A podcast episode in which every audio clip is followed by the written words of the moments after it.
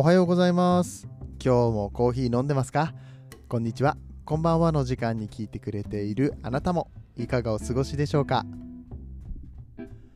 さてこの番組はコーヒー沼で泥遊びと言いまして自称コーヒーインフルエンサーこと私翔平がコーヒーは楽しいそして時には人生の役に立つというテーマのもとお送りしております。毎日15分くらいのコーヒー雑談バラエティラジオとなっております。皆さんの今日のコーヒーがいつもよりちょっと美味しく感じてもらえたらいいなと思って配信をしております。どうぞ今日もよろしくお願いいたします。はいということで、えー今日朝ですね気づいたことがありましてなんと9月になりました。早くない？え8月終わったん？まだこんなに暑いのに。いや今日の朝もまあまあ暑いですよ。はい。そうか8月31日が終わると9月1日になるのかみたいなね。アホなことを。朝から考えたんですけど。あそっか今日もう9月じゃんっていうことにね。いや昨日のうちにね気づけよって話なんですが。なんだったらもっと前からねあの8月末だな9月始まるなって思ってなかったわけじゃないんだけれどもそうか今日からもう9月じゃん日付があって。ね。なんか仕事の時とかにさあの書類を記入する時とかに9月って書くんじゃんっていうことにね急に気づいたっていうね。バカですね。バカなやつの発言を今ね聞かされてる皆さんはねこれ一体何を聞かされてるんだって思ってると思いますけれどもね、えーなんかそんなことに気づいた、えー木曜日の朝だったっていうそういうお話ですね、えーそんな、え私の家では今日から娘が幼稚園や保育園ですね。はい。奈良市保育ということで2時間、3時間ぐらいで帰ってくるみたいなんですけど、はい。いやー、ついに保育園デビューですよ。いや、まあ今まで一時保育とか神戸にいた時に使ってたので初めての話ではないんですけれどもね。いや、なんかね、あ、そっか、子供を保育園に連れて行くのか、みたいな。ちょっと感慨深い。毎日保育園に通わせるうーっていう状態になるわけですね。うん。だから何ってわけじゃないんですけれども、なんか、ああ、そうか、保育園行くのか、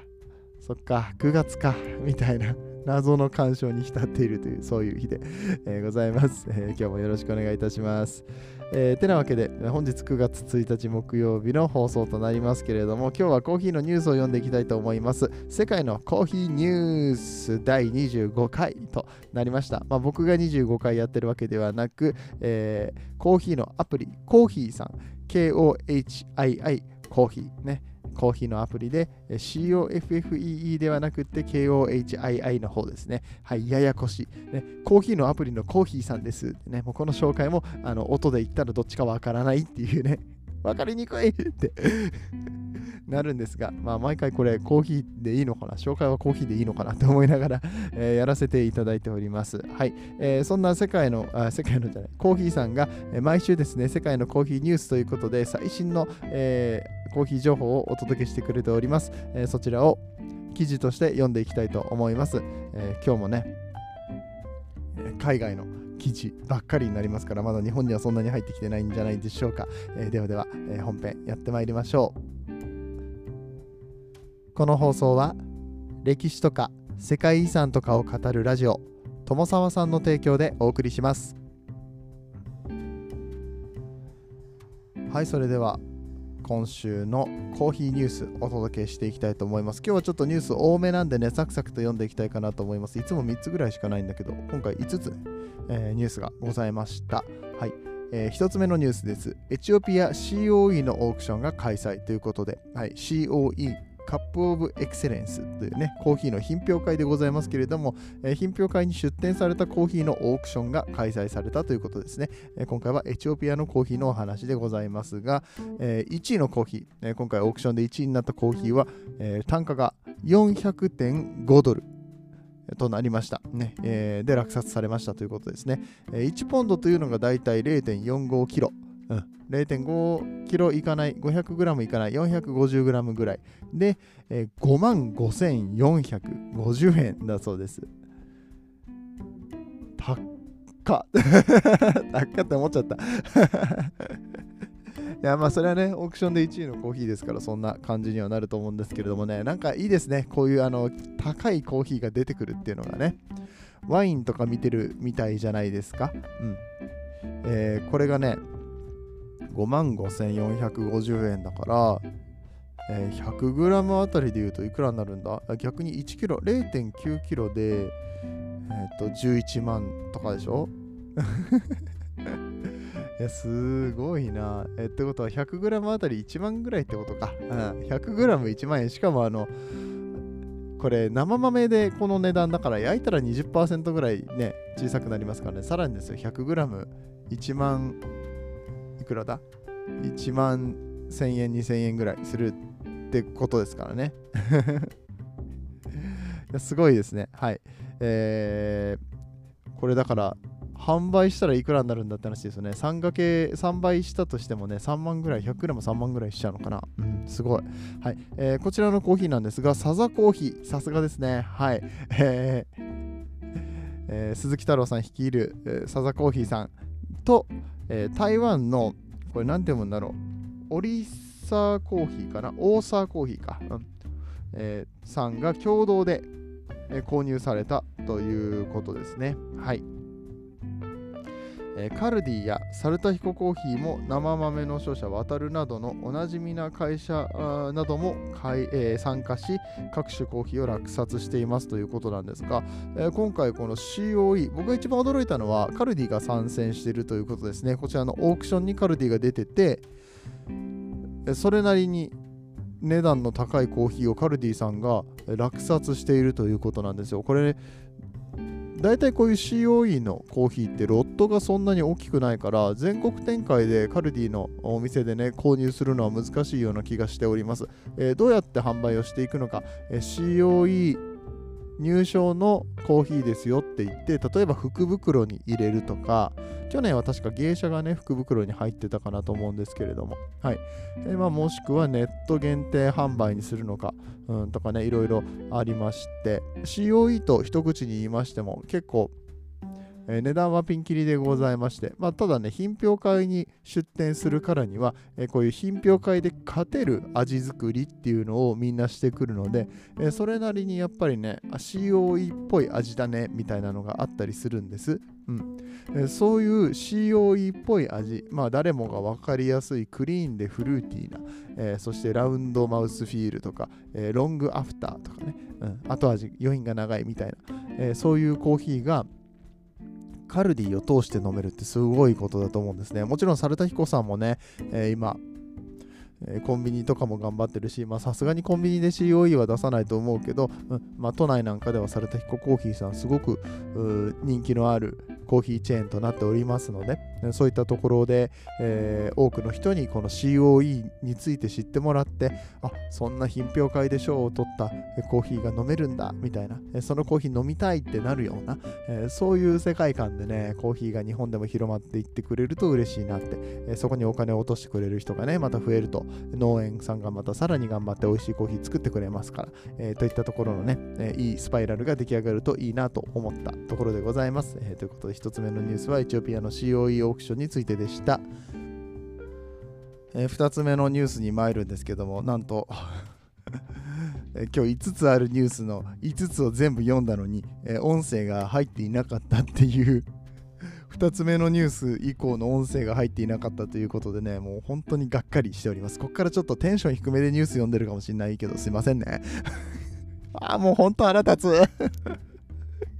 くっそ、朝で時間ないのにさ、今今日、今日朝読んでるんですよ、こうね、ニュースをね。ああ、もう 気を取り直してやっていきたいと思います。はい、えー、2つ目のニュースです。コーヒー価格の上昇は続くベトナムで生豆の貯蔵量が半減ということで、えー、ポストコロナで世界中のコーヒー需要が増える中世界第2位のコーヒー生産国であるベトナムの生産量が2022年から23年に減少するとみられていると同時に備蓄量も前年比で半減しているということです。ブラジルをはじめとする中南米も生産量が天候により大幅に減少する中、コーヒー価格へのさらなる影響が懸念されます。えー、というニュースですね。うんえー、先週読みましたね、えー、ブラジル、中南米の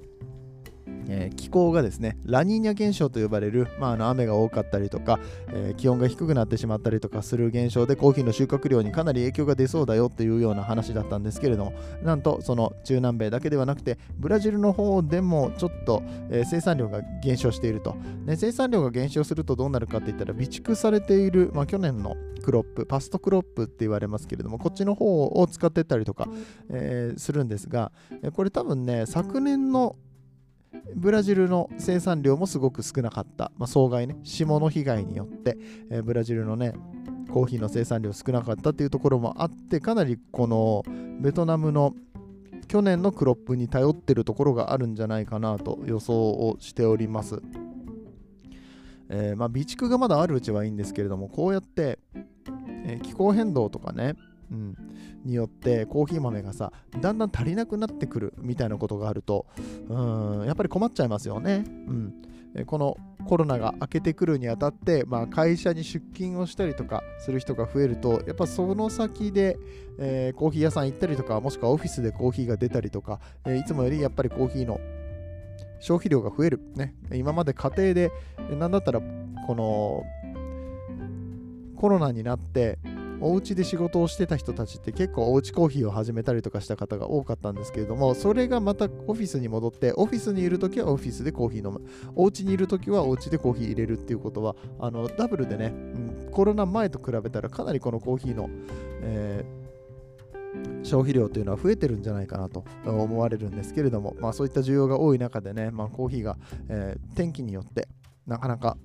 生産されない、えー、今のところはベトナムでなんとか賄ってるけど、ね、今後どうなっていくのか。値段にもかなり影響が出そうな、えー、気がしておりますのでね、うん、ここら辺ちょっと気をつけて見ておかないと、まあ、気をつけてみたところでもしょうがないんだけれども。価格上がっちゃったら上がっちゃったなんだけどさ消費者としては、うん、まあでもね、うん、家庭にとっては打撃となりますから。でもそれと同時にさえー、っと農家さんには還元したいしみたいなところで歯がゆいところはありますがね、えー、こんな感じで、えー、ベトナムの生豆の貯蔵量が半減しているっていうところね、えー、覚えておくといいかもしれません。えー、3つ目のニュースです。ワールドコーヒーリサーチ、エチオピアのコーヒー当局と提携し、コーヒーの品種改良に取り組む、えー、というニュースですね、えー、ワールドコーヒーリサーチ WCR がエチオピア農業研究機構 EIAR と、えー、ジマ農業調査局 JR JARC の、え2団体と覚書を締結しコーヒーの品種改良にあたり運営や研究の改善方法について指導支援を行うことを発表しました、うん、いいですね、うん。老朽化している研究施設に対してのアドバイスや全体的な研究能力の評価をし気候変動に備えるための必要な研究開発を進めるとしています、うん、だから2050年、えー、コーヒー2050年問題っていうのがありましてね。地球温暖化、えー、しっかり、まあ、いろんなこの気候変動によって、まあ、先ほどのベトナム、ブラジル、中南米の、えー、コーヒーの生産量の落ち込みなどもそうなんですけれども、えー、そういったものに強いコーヒーの品種を作って、えー、さらに1本の木から、えー、たくさんのコーヒー豆が取れるような品種をね、えー、作ったりだとか、あとはまあ病気に強いコーヒーだよね、えー、そんなものを作っていってより美味しく、え、そしてより生産量高くより病気に強い、え、そんなコーヒーの木を開発してくれる人たちがね、え世界にはいらっしゃるんですよ、ね、こういう研究開発してる人ってそんなに多くないですよ、うん。ねえだけれども、まあ、そこを、まあ、世界中の人たちがコーヒーを今後もずっと飲んでいくことができるようにこういった人たちが研究をしてくれてるっていうのは本当に感謝しなきゃいけないなと思うし。ちゃんとこういったところにお金が還元していくような、ね、システム、流れ、ね、もうなんだったらこのさ、スペシャルティーコーヒーっていうのはさ、あの こういうニュースをどんどん発信していかなきゃダメよね。これ例えばトレーサビリティがしっかりしていて、えー、どこの農園から来たコーヒーなのかっていうことをまあ、スペシャリティコーヒーはね、追うことができるんですけれども、研究施設とかに関してはさ、特にこう、みんな見ないわけじゃない、うん、そういったところも、うん、なんだろう、ちゃんと還元されていくように少なくとも感謝されるような、ね、あの誇りのある仕事になってもらったらいいなと思ったな今回このニュースを読んで、はいまあ、そんな感じでね、えー、気候変動、まあ、これからもまだまだね、えー、なんか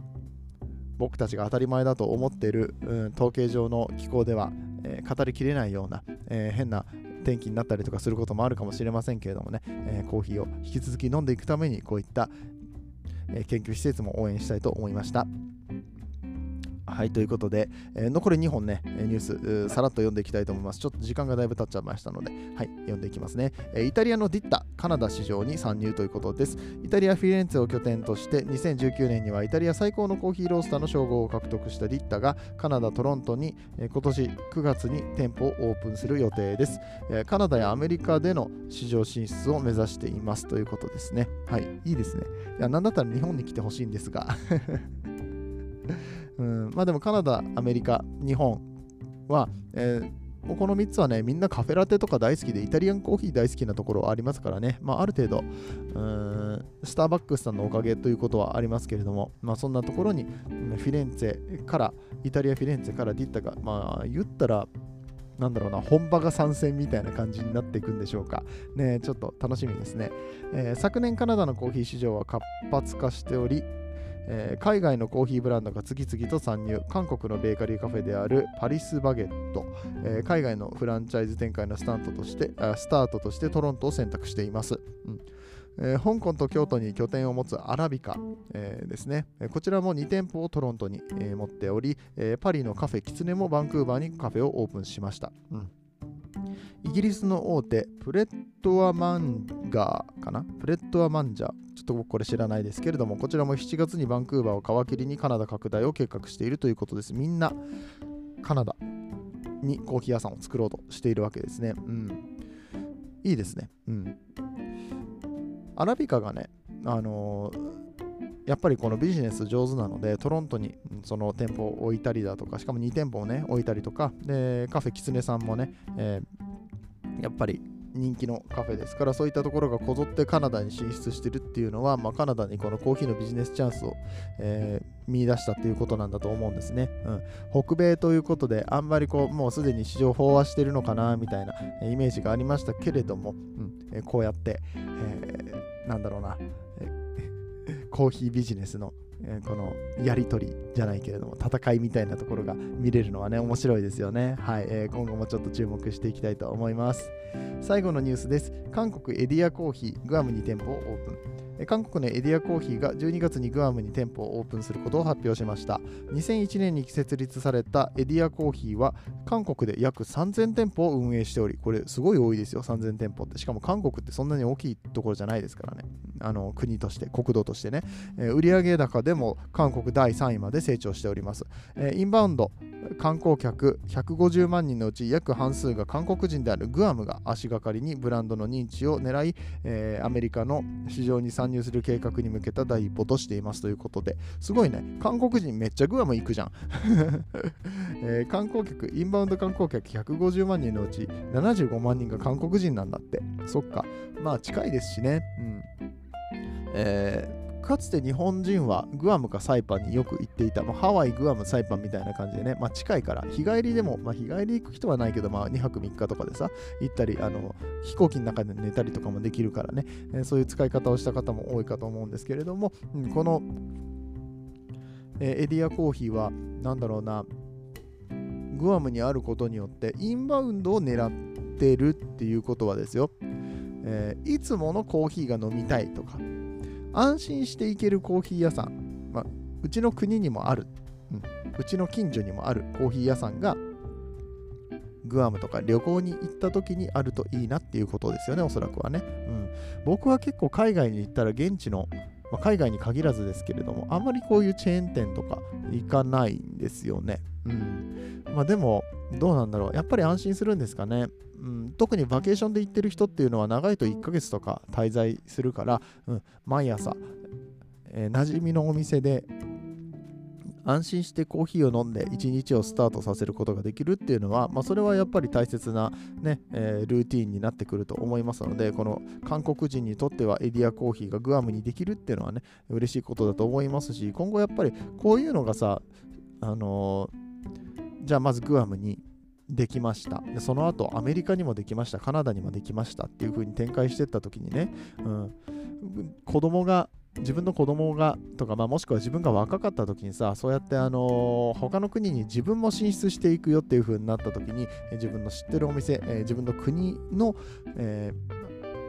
お店みたいなのがあったりとかした時に、まあ、ちょっと誇れると思うしグローバル化している。その自分もそのグローバルの一端をになっている。っていう言い方したら、なんていう言い方したらいいのかな。なんかわかります？僕のこの感覚わかりますかね、うん。